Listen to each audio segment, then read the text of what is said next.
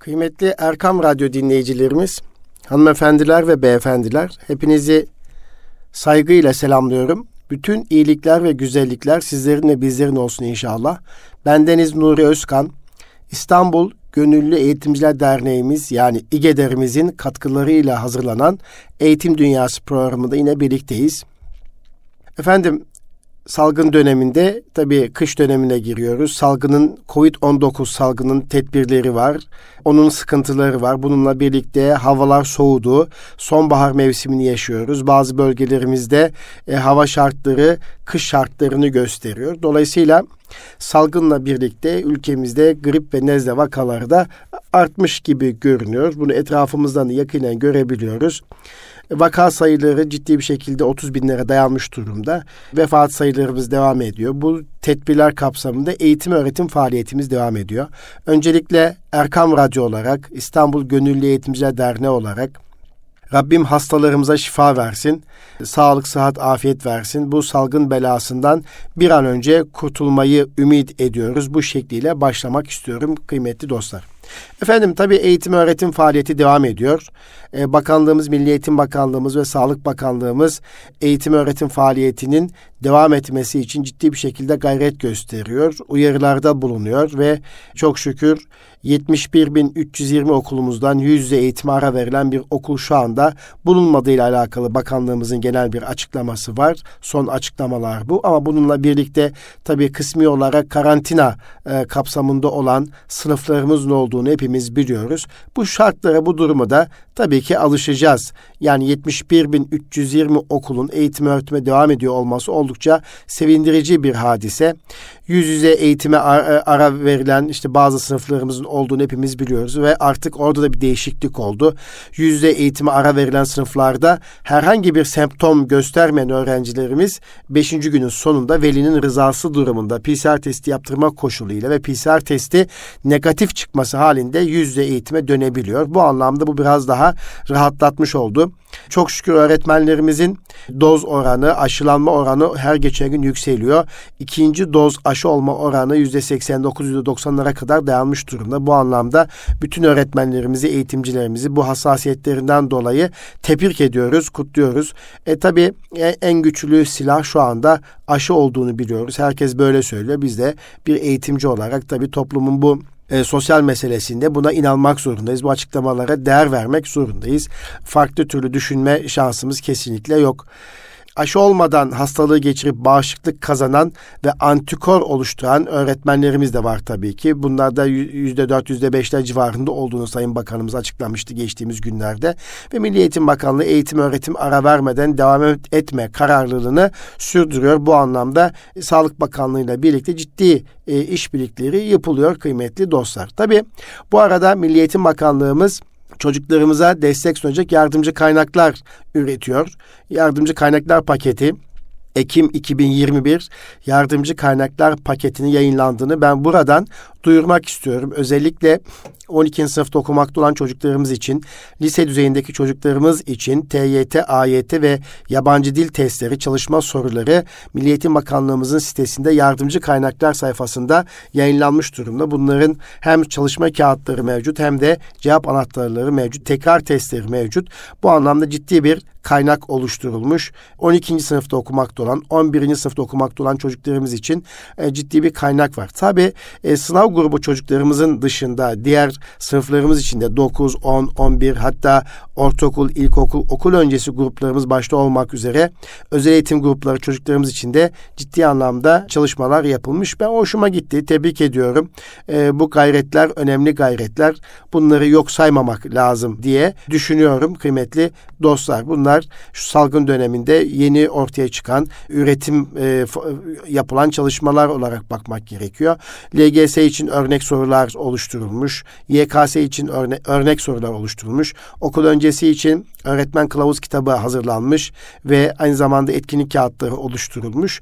Gerçekten okul öncesi e, öğretmenlerimizden tutun ilkokul, ortaokul, lise ve özel eğitim öğretmenlerimizin ihtiyaç duyduğu birçok e, çalışma e, Milli Eğitim Bakanlığımızın yardımcı kaynaklar sayfasında yayınlanmış durumdadır. Efendim Kıymetli Erkam Radyo dinleyicilerimiz, hanımefendiler, beyefendiler. Biliyorsunuz bu Covid-19 salgını ile birlikte karşımıza ciddi bir şekilde bir kavram çıktı. Aslında bu kavramın varlığı bu Covid-19 salgını öncesinde de vardı. Birçok dünya ülkenin gündeminde yer almaktaydı. Ancak bu salgınla birlikte ön plana çıktı. O kavramda ne? Öğretmenler için veya kişiler için dijital yeterlik kavramı e, birçok konuyla ön plana çıktı ve dijital okur yazarlık e, seviyeleri tartışılmaya başlandı. Salgın sürecinde eğitimcilerimizin, öğretmenlerimizin dijital yeterlikleri uzaktan eğitim uygulamalarında nitelik ve kapsam bakımından farklılıklara neden olmaya başladı. Hatta işte sınıfta e, uzaktan eğitim sürecinde hibrit eğitim yapıldığı durumlarda bile bu farklılıklar çocuklarımızın öğrenmelerini kolaylaştırdı veya memnuniyetlerini artırdı. Bu anlamda Türkiye'de artık Bundan sonra dijital yeterlik ve dijital okur yazarlık kavramı ciddi anlamda tartışılıyor olması gerekir ve bunun üzerine çalışmaların yapılması gerektiğini geçtiğimiz hafta yine Eğitim Dünyası programında kısmen bahsetmiştik. Bununla ilgili Avrupa Parlamentosu tarafından ciddi politika belgeleri ve raporlar ortaya konulduğunu ifade etmeye çalışmıştık ve öğretmen yeterlilik arasında bulunan dijital yeterlilik kavramı da e, nasıl açıklanıyor? Değişik kavramlar, tanımlar yapılıyor. Bu tanımlardan bir tanesi e, bilgi edinmek, iletişim kurmak ve yaşamın tüm yönlerine ilişkin temel problemler çözmek amacıyla dijital teknolojileri geniş bir kapsamda kendinden emin ve eleştirel bir bakış açısıyla kullanabilme yeterliliğine dijital yeterlik kavramı adı verildiğini ifade etmiştik geçtiğimiz hafta. Bununla ilgili e, Avrupa vatandaşları için 5 alanda 21 yetkinliğin tanımlandığından bahsetmiştik geçtiğimiz hafta. Bunu e, söylemiştik. Bu çerçevede 21 adet dijital yeterlilik belirlenmiş Avrupa vatandaşları için. Bunlar şu anda Türkiye e, dünya gündeminde tartışılan konular ve Türkiye'nin gündeminde de salgınla birlikte artık e, gündeme gelen bir durum. Bu konuyu biraz daha yine dilimin döndüğü kadarıyla derinleştirmek istiyorum. Birleşmiş Milletler'in de bu dijital yeterlik kavramı üzerinde bir tanımı var. E, o da e, 2019 yılında hazırladığı Millet Birleşmiş Milletler Ticaret ve Kalkınma Konferansı'nın raporunun içerisinde yer alan bir tanım. Orada şöyle yazıyor. Dijital yeterlik bireyin kişisel ve profesyonel yaşamındaki hedeflere ulaşmada bilişim teknolojisini kullanabilmesi için gereken bilgi ve becerileri kapsar diye bir açıklama yaparak böyle bir açıklama yapmış. Yani bilgi ve iletişim teknolojisini kullanma becerisi olarak bir açıklama yapmış. Yine başka bir tanım Amerikan Birleşik Devletleri tarafından e, Eğitim Teknoloji Ofis tarafından yapılan bir tanım. O da şöyle tanımlanmış. Öğretmen rehber kılavuzunda dijital öğrenme olarak ifade etmiş bunu. Öğrencilerin öğrenme deneyimini güçlendirecek ve gerekli araç ve uygulamaları geniş bir yelpazede barındıracak biçimde teknolojiyi verimli kullanarak yürütülen eğitim uygulaması olarak açıklanıyor. Ve bu açıklamalara baktığımız zaman ülkemize döndüğümüzde de Türkiye yeterlilikler çerçevesinin içerisinde de bunun müzakere edildiği ve bu kavramın yer aldığını görmekteyiz. Ve Türkiye yeterlilik çerçevesinin 8 anahtar yetkinliğinden biri de dijital yetkinlik e, olduğunu görmekteyiz. Orada da şöyle tanımlanmakta. Dijital yetkinlik iş, günlük yaşam ve iletişim için bilgi toplumu teknolojilerinin güvenli ve eleştirel şekilde kullanılması yani iş, günlük yaşam ve iletişim için bilgi toplumu teknolojilerinin güvenli ve eleştirel şekilde kullanılması olarak tanımlanıyor. Bu çerçevede Milli Eğitim Bakanlığımız Öğretmen Yetiştirme Genel Müdürlüğü tarafından biliyorsunuz salgın sürecinde öğretmenlerimizin dijital yeterliliklerini artırmak ve okur yazarlıktan geliştirmek adı altında dijital okur yazarlık öğretmen kılavuz kitabı yayınlanmıştı. Yine Milli Eğitim Bakanlığımızın sayfasında dijital okur yazarlık öğretmen kılavuz kitabını bulmak mümkün. Bu kılavuz kitapta dijital okur yazarlık dijital hayata katılmak, dijital bir toplumda yaşamak, öğrenmek ve çalışmak için ihtiyaç duyulan bilgi, beceri ve tutum setidir diye açıklanıyor. Dijital okuryazarlık, dijital hayata katılmak, dijital bir toplumda yaşamak, öğrenmek ve çalışmak için ihtiyaç duyulan bilgi, beceri ve tutum setidir. Bu anlamda kıymetli Erkam Radyo dinleyicilerimiz şüphesiz e, yeni teknolojilerle birlikte toplumların ekonomik gelişiminde önemli bir role sahip olduğunu hepimiz biliyoruz. Bu e, kavramın da artık bu dijital e, sosyal medyanın, dijital hayatın neler getirip götürdüğünü biliyoruz. Hepimiz artık internet üzerinden alışveriş yapıyoruz. İhracatımız, ithalatımızı yapabiliyoruz. Belge paylaşıyoruz veya bilgi paylaşabiliyoruz. Artık konferanslarımızı, toplantılarımızı uzak mekanlara gitmeden yapabiliyoruz. Ee, işte bu dijital hayatın getirdiği bir takım uygulamalarda kullanmak suretiyle her türlü poster hazırlayabiliyoruz. Reklama tanıtım yapabiliyoruz. Artık günümüzde sadece politika belgelerinde geçen bir terim olmaktan da çıkıyor. Artık akademik çalışmalar içerisinde yer almaya başlıyor. Nitekim bir e, bilimsel akademi e, çalışma içerisinde de bu kavram şöyle tanımlanıyor. Dijital yeterlilik kavramı bilgi toplumunda öğrenmeyi ve işlevselliği sürdürmek adına dijital medyayı kullanmak için herkesin ihtiyaç duyacağı beceri, bilgi, e, yaratıcılık ve tutumlar şeklinde ifade ediliyor. Dijital yeterlilik ile ilgili yapılan başka bir çalışma, araştırmada da bu kavramın e, cihaz uygulamalar kullanmayı bilmenin ötesinde bilgi ve iletişim teknolojileriyle iletişime geçebilme e, becerisini ifade ettiğini görüyoruz.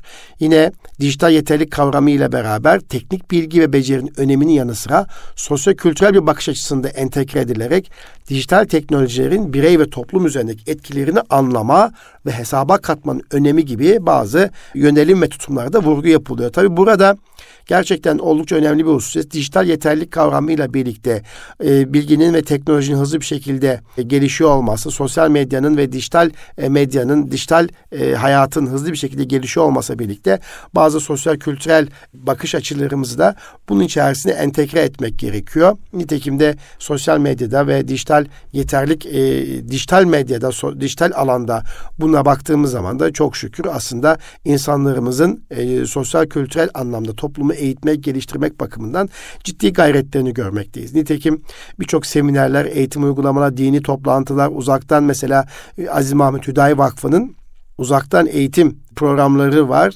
Bu uzaktan eğitim programları içerisinde fıkıh, tefsir, hadis, ilmihal gibi dersler yanında Arapça dersleri de verilebiliyor. Artık yabancı dil dersleri uzaktan verilebiliyor. Dijital hayat kullanılmak kullanılarak dijital araçlar kullanılmak suretiyle dijital hayatta bazı farklı tutum ve davranışların geliştiğini zaten hepimiz görebiliyoruz. Bu da bir fırsat, bir nimet.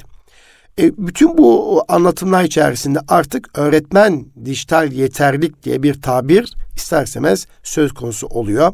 Öğretmenlerin meslekleri kapsamında, eğitimcilerimizin meslekleri kapsamında dijital bağlamda sahip olmaları gereken özellikleri belli ilişkiler çerçevesinde tanımlayacak bir kavram ortaya çıkıyor. Öğretmen dijital yeterlik çerçevesi diye bir kavram.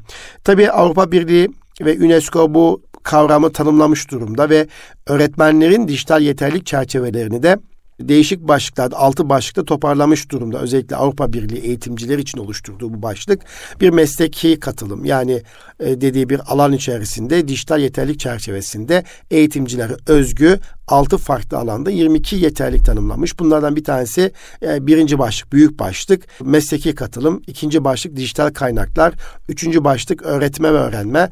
Dördüncüsü ölçme, değerlendirme. Beşincisi öğrenciler güçlendirme. Altıncısı öğrencilerin dijital yeteneklerini destekleme ve geliştirme şeklinde ifade ediliyor. Bu anlamda baktığımız zaman mesleki katılım dediğimiz zaman örgütsel iletişim, mesleki işbirliği, yansıtıcı uygulama, dijital alanda sürekli mesleki gelişim. Nitekim öğretmen ağları, artık dijital öğretmen ağları her geçen gün yaygınlaşmış durumda. Hem Avrupa'da hem de Türkiye'de dijital öğretmen ağları üzerinden insanlar özellikle öğretmenler, eğitimcilerimiz meslek paylaşımları, bilgi, deneyim paylaşımları yapabilmektedirler. Bunlar oldukça önemli e, öğretmen ağı e, bu ciddi bir örgütsel iletişim sağlıyor, mesleki işbirliği sağlıyor. Karşılıklı de, e, tecrübelerin, deneyimlerin paylaşıldığı yansıtıcı bir uygulama sunuyor ve ister istemez de dijital alanda sürekli bir mesleki gelişim imkanı sunuyor. Mesleki bir katılım söz konusu. İkincisi dijital kaynaklarda oldukça fazla. E, bugün Google'a, Yandex'e birçok arama motoruna yazdığınız zaman e, bir eğitimcinin kendi alanına ilgili hem bilgiye erişebildiği gibi bununla ilgili birçok uygulamaya erişebilmekte. Bu uygulamaları en uygun olanını dersin kazanımlarına uygun olanından seçebilme, oluşturma, düzenleme yet- yapma yetkisi var. Yönetiyor ve paylaşıyor. Dolayısıyla e, dijital kaynaklar özellikle Web 2.0 araçları dediğimiz kaynaklar bu anlamda bir öğretmenin uygulamaları içerisinde öğretmen çantasında bulunması gereken kaynaklar olarak bakabiliyoruz. Bununla ilgili de Milli Eğitim Bakanlığımız e, Web 2.0 araçları olarak e, bir kılavuz kitabı yayınladığını ben geçtiğimiz günlerde şahit olmuştum. E, tekrar önümüzdeki günlerde aslında İstanbul Gönüllü Eğitimciler Derneğimizin bu alandaki uzman bir arkadaşıyla birlikte bu konuyu paylaşabiliriz. Efendim tabii e, mesleki katılım yeni duruma, yeni şartlara göre e, yeniden bir dijital ortamda kendini yer etme, bulma olacak. Bununla ilgili dijital kaynaklar ve uygulamalar sürekli üretiliyor. E, bu da isterseniz öğretme ve öğrenme sürecini değiştirecek. Öğretme sürecini rehberlik etme, işbirlikli öğrenme ve öz yönlendirmeli öğrenme gibi kavramlar tekrar gündeme geliyor olacak bu tanımla birlikte.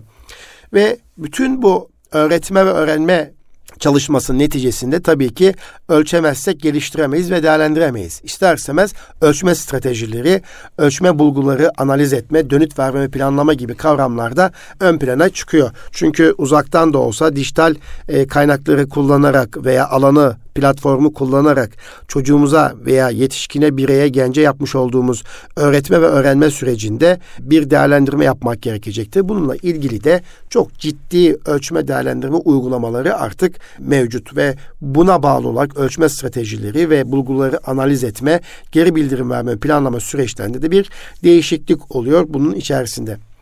E peki ölçtük değer, değerlendirme yaptık. Öğrencilerde eksikler fark ettik. Yanlış uygulamalar fark ettik. Bunların düzenlenmesi veya yeniden güçlendirilmesi gerekiyor. Öğrenciler güçlendirme.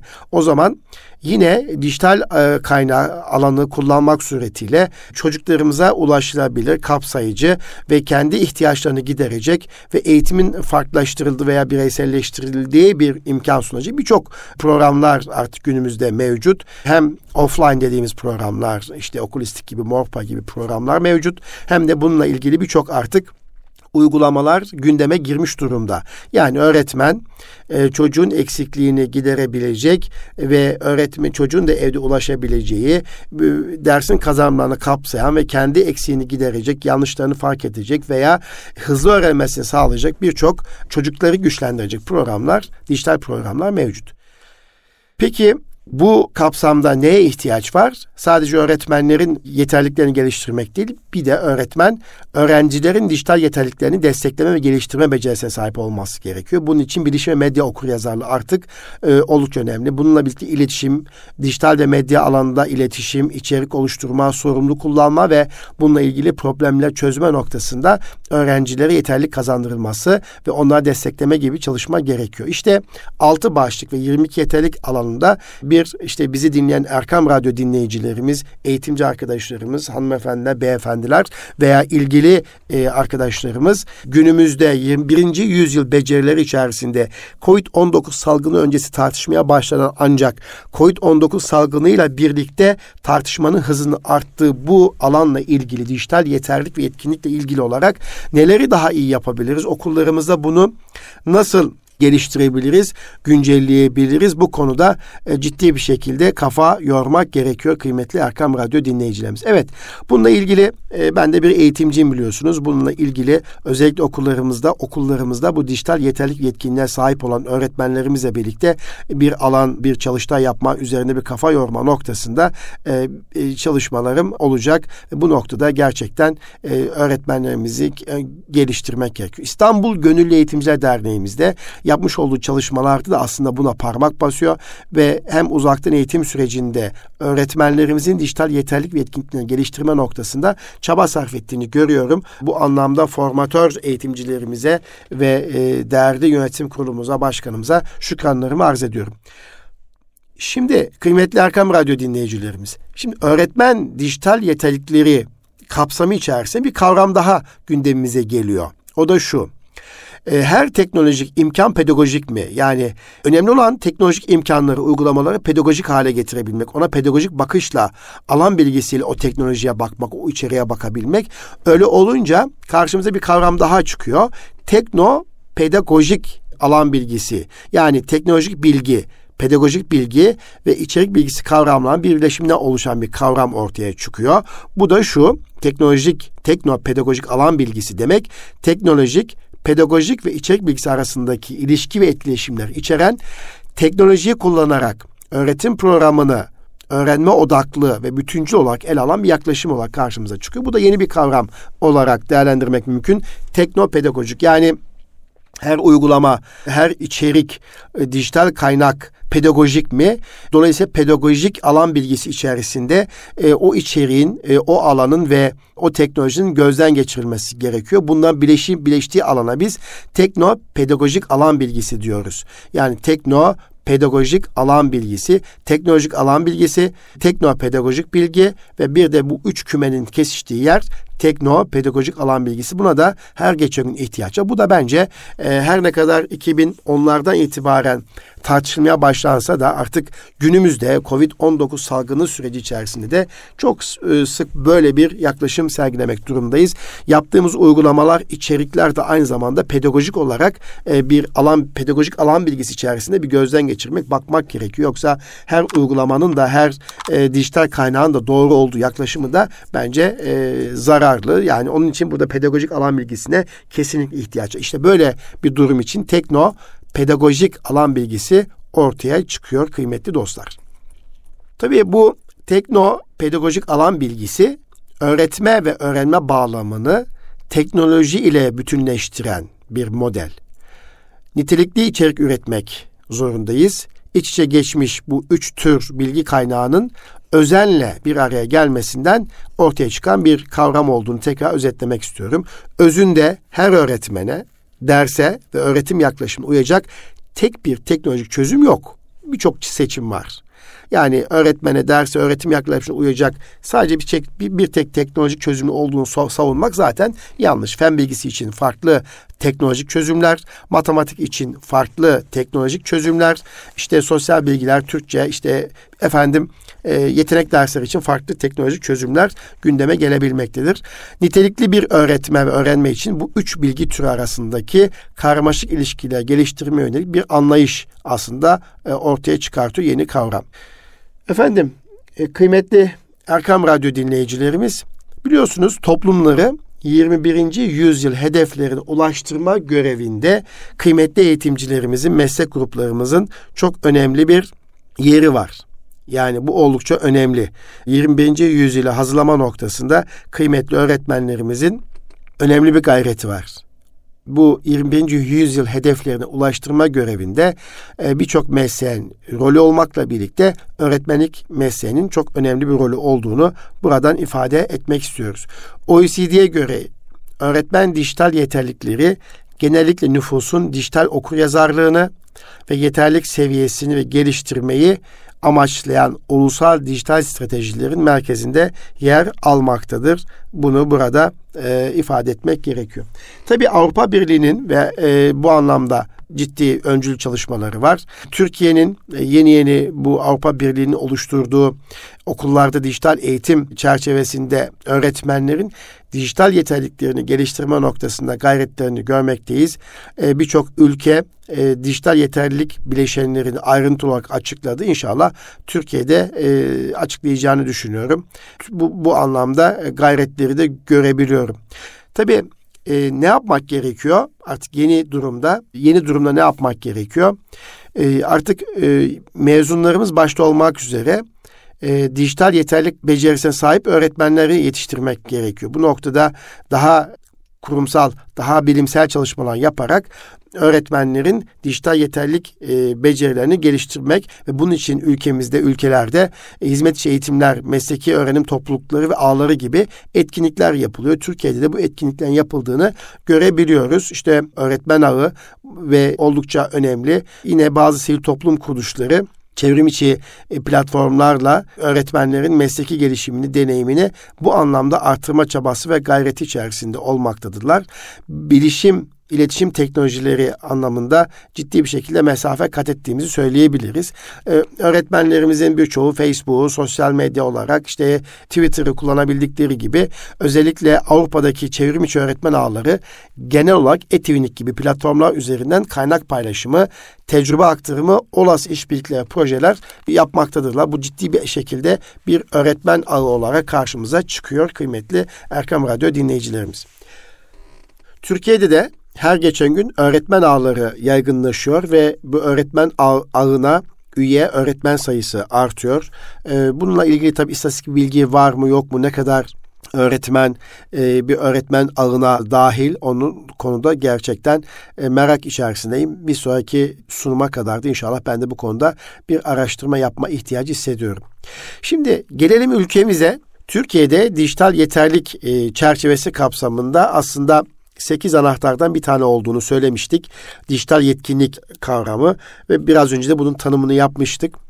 Dijital yetkinlik kapsamı içerisinde bilgi iletişim teknolojisi içinde bilgiye erişim ve bilginin değerlendirilmesi, saklanması, üretimi, sunulması ve alışverişi için bilgisayarların kullanılması, ayrıca internet aracılığıyla ortak ağlara katılım sağlanması ve iletişim kurulması gibi temel beceriler yoluyla desteklenmektedir dijital yetkinlik diyor. Bu anlamda Milli Eğitim Bakanlığımız Öğretmen Yetiştirme Genel Müdürlüğü tarafından da öğretmenlik mesleği genel yeterlilik kapsamında dijital yeterlilik kavramı tanımlandığını şahit oldum, gördüm. Bu tanım kapsamında öğretme ve öğrenme sürecinde bilgi ve iletişim teknolojileri etkin kullanım olarak ifade ediliyor bir öğretmenin e, sahip olması beceri içerisinde. Yine 2023 eğitim vizyonunda dijital dönüşüm ile ilgili bir takım hedefler olduğunu biliyorsunuz. Örneğin öğrenme süreçlerinde dijital içerik ve beceri destekli dönüşüm kapsamında iki hedef belirlenmişti. Bu 2023 eğitim vizyonu belgesinde. Bunlardan bir tanesi dijital içerik ve becerilerin gelişmesi için ekosistem kurulacak. İkincisi dijital becerilerin geliştirmesi yönelik içerikler üretilecek ve öğretme eğitimler yapılacak şeklindeydi. Özellikle Milli Eğitim Bakanlığımızın yayınlamış olduğu dijital okur yazarlık kitabı içerisinde de 7 ana başlık oluşturulmuş. Bu 7 ana başlıklar teknoloji okur yazarlığı, bilgi veri okur yazarlığı, iletişim ve işbirliği, internet okuryazarlığı becerileri, dijital içerik oluşturma ve güvenlik ve problem çözme şeklinde tanımlanmış ve dijital okuryazarlığın bileşenleri de o kitapta ifade edildiğini görmüştüm. Bu kapsamda dijital okur yazarlık dediğimiz zaman bir işlem becerisi, düşünme becerisi, işbirliği becerisi ve farkındalık becerileri ortaya konuluyor. Bu işbirliği becerisi, düşünme, işbirliği ve farkındalık becerileri artık oldukça önemli. Bu kavramlar tabii işlem becerilerini çoğunlukla bildiğimiz, bilebildiğimiz şey ama artık bundan sonra düşünme becerileri, işbirliği becerileri ve farkındalık becerisi dijital okur yazarlık kavramı içerisinde oldukça önemli bir kavram. Bu temel kavramların yanı sıra sınıfta dijital okur yazarlığı teşvik etmek ve dikkat edilmesi gereken hususlar ve öğrencilerin dijital okur yazarlıklarını geliştirmek için bir takım öneriler hazırlanmış ve e, bu kılavuzun yanında da Türkiye'de uzaktan eğitim portali olarak bildiğimiz EBA eğitim bilişim ağında da dijital yeterlik çerçevelerinde bulunan siber güvenlik ve teknolojinin doğru kullanımı ilgili bilgiler ve eğitici videolar ailelerle paylaşılmış, öğretmenlerle paylaşılmış olduğunu e, görmekteyiz. Türkiye'deki çalışmalar kapsamında şöyle ortaya baktığımız zaman Bununla ilgili Milli Eğitim Bakanlığımız hem öğretmenlerimizin hem de okul yöneticilerimizin mesleki becerilerini geliştirme kapsamında çevrim içi atölyeler, sertifika programları ve hizmet içi eğitimler düzenlemektedir. Yine sivil toplum kuruluşları da bu çerçevede eğitim programları yaptığını görmekteyiz. Özellikle e, Milli Eğitim Bakanlığımızın 2023 eğitim vizyonu hedefleri çerçevesinde öğretmenlerimizin dijital yeteneklerini geliştirmesi amacıyla Microsoft'la işbirliği içerisinde yazılım geliştirme uzmanlığı mesleki gelişim programı yapılmış ve 7 bin 8 bine yakın bir e, öğretmen katılımcısı olduğunu birkaç raporda okumuştum. Yine e, Google işbirliği içerisinde öğretmenler için dijital dönüşüm programı etkinliğine yaklaşık 128 bin öğretmenin katıldığını raporlarda rastladım. E, 2020-2021 yıllarında yapılan ve yapılması hedeflenen bilgi işlemsel düşünme becerisinin disiplinler arası yaklaşımıyla öğretimi, efendim dijital girişimciliğin temelleri gibi e, konularda özellikle e, kurslar açıldığını ve açılmakta olduğunu takip edebiliyoruz. Toplamda da çevrimiçi olarak bu tip programlara katılan öğretmen sayısının da 800 e, bini geçtiğiyle ilgili bir bilgisini aktarabilir. Bunların hepsi gerçekten Milli Eğitim Bakanlığımızın evet geriden de gelsek bir gayretli çalışmaları var. Bu çalışmalar tabii ki okullarımızın daha ileriye taşınması açısından önemli ipuçları sunmaktadır kıymetli Erkam Radyo dinleyicilerimiz. Efendim, tabii eğitim öğretim devam ediyor. Öğretmenler gayret gösteriyor. Hem okulda, sınıfta yüz eğitim verirken aynı zamanda eğitim öğretime devam edemeyen çocuklarımız için sanal sınıf ortamlar oluşturmak suretiyle çocuklarımızın e, öğrenme kayıplarını gidermeye çalışıyorlar ve yeni öğrenme imkanları sunmaktadırlar. E, bunlar oldukça önemli.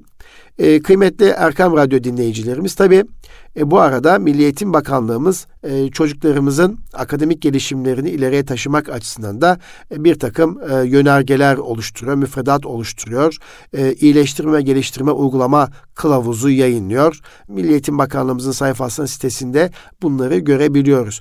Yine okullarımızda az da olsa COVID-19 tedbirleri kapsamında artık sosyal etkinlikler yavaş yavaş yapılmaya başlandı. Özellikle okul içerisinde e, okul içi etkinlikler şu anda oldukça yaygın. Okul dışı etkinlikler e, biraz COVID-19 salgın tedbirleri kapsamında sınırlı olmakla birlikte okul içinde e, sosyal etkinlikler, bilimsel etkinlikler, kültürel etkinlikler, sanatsal etkinlikler, sportif etkinlikler ve toplum hizmeti çalışmaları okullarımızın gündeminde. Tabi e, Milli Eğitim Bakanlığımızın 2019 yılında yayınlamış olduğu Milli Eğitim Bakanlığı Sosyal Etkinlikler Yönetmeliğine göre de bu yapılan çalışmaların e-okul portalinde sosyal etkinlikler modülüne işlenmesi gerektiğini ben buradan bir kez daha hatırlatmak istiyorum. Bununla ilgili kılavuzun olduğunu Milli Eğitim Bakanlığımızın sayfasında kılavuzun olduğunu hatırlatmak isterim. Yine e, Milli Eğitim Bakanlığımızın Din Öğretimi Genel Müdürlüğü sitesinde gezinti yaptım. Neler var diye. Gerçekten Milli Eğitim Bakanlığımızın Din Öğretimi Genel Müdürlüğü sayfasında da çok güzel hazırlanmış kılavuz kitaplar, uygulama kitapları var. Hem İmam Hatip Lisesi öğrencilerine hitap edebileceği gibi hem de diğer ortaokul, lise öğrencilerine hitap edecek çok güzel çalışmalar hazırlanmış. E, kılavuzlar hazırlanmış. Çocuklarımızın kavram becerilerini geliştirmek anlamında sınıf düzeyinde e, kavram çalışma kağıtları oluşturulmuş. Hangi kavram hangi sınıf seviyesinde verilmelidir? E, bunlar hazırlanmış. Hoşuma gitti. Yine okul komşuları etkinlik uygulama kılavuzu hazırlanmış. E, ben Din Öğretimi Genel Müdürlüğü sayfasında diğer genel müdürlüğün sayfasına sayfalarına bakarak dolu dolu çalışmalar olduğunu gördüm.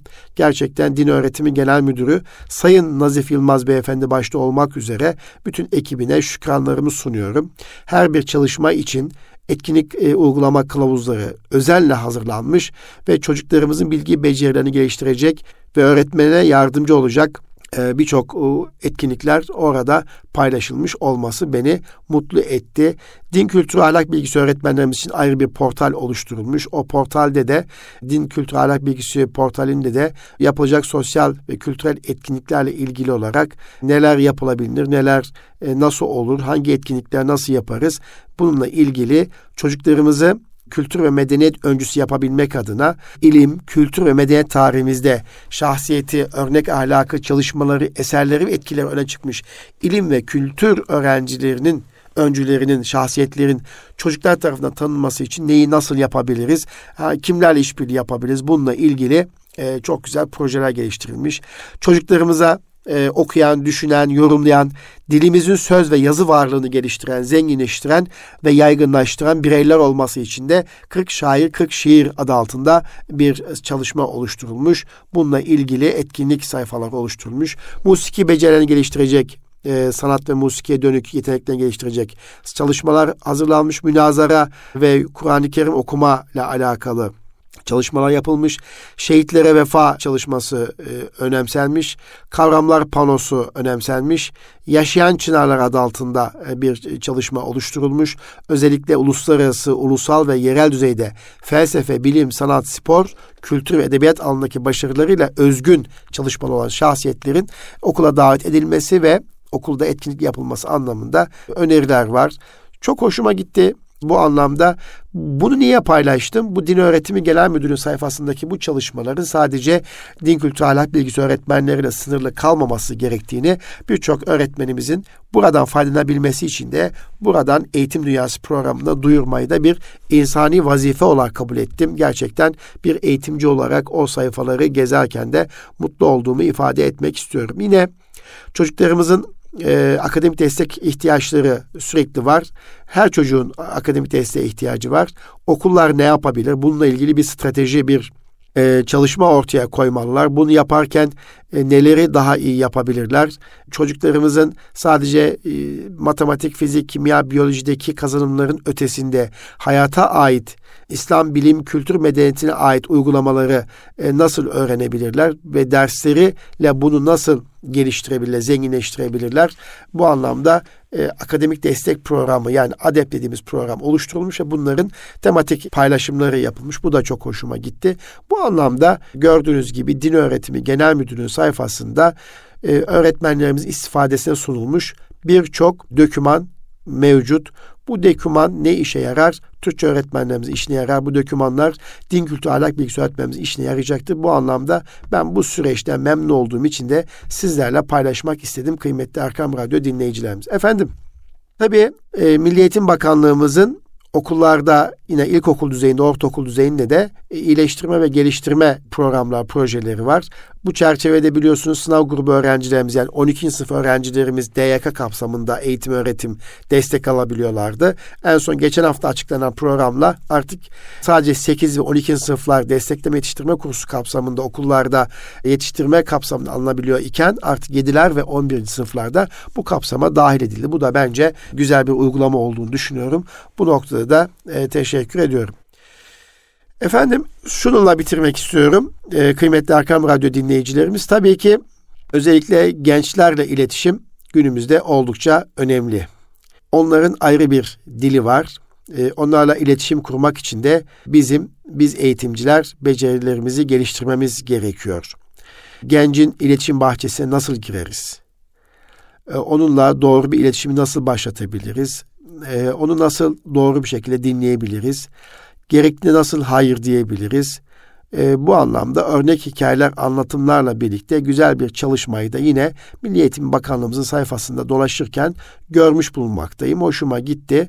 Özellikle gençlere yönelik etkin iletişim becerileri eğitim kitapçığı birçok kamu kurum ve kuruluşunda desteğiyle hazırlanmış bulunmaktadır. Özellikle UNICEF'in desteğiyle birlikte hazırlanmış durumdadır. E, bu noktada faydalı olacağını düşündüğüm için de bu kitabı buradan duyurmak istiyorum. Efendim dünyanın en büyük mesuliyetini taşıyoruz. En büyük mesuliyeti öğretmenlik mesleğidir. Çünkü geleceğe insan yetiştiriyoruz. İnsan yetiştirme iddiası içerisindeyiz. Nurettin Topçu'nun sözüyle kaderin sırrına vakıf olanlar için sınıf kapısı fetih kapısından daha şereflidir sözüyle aslında bu mesuliyetin ne kadar büyük olduğunu buradan anlatmak noktasında bu cümle yeter. Yani daha fazla başka cümle söylemeye gerek olmadığını düşünüyorum.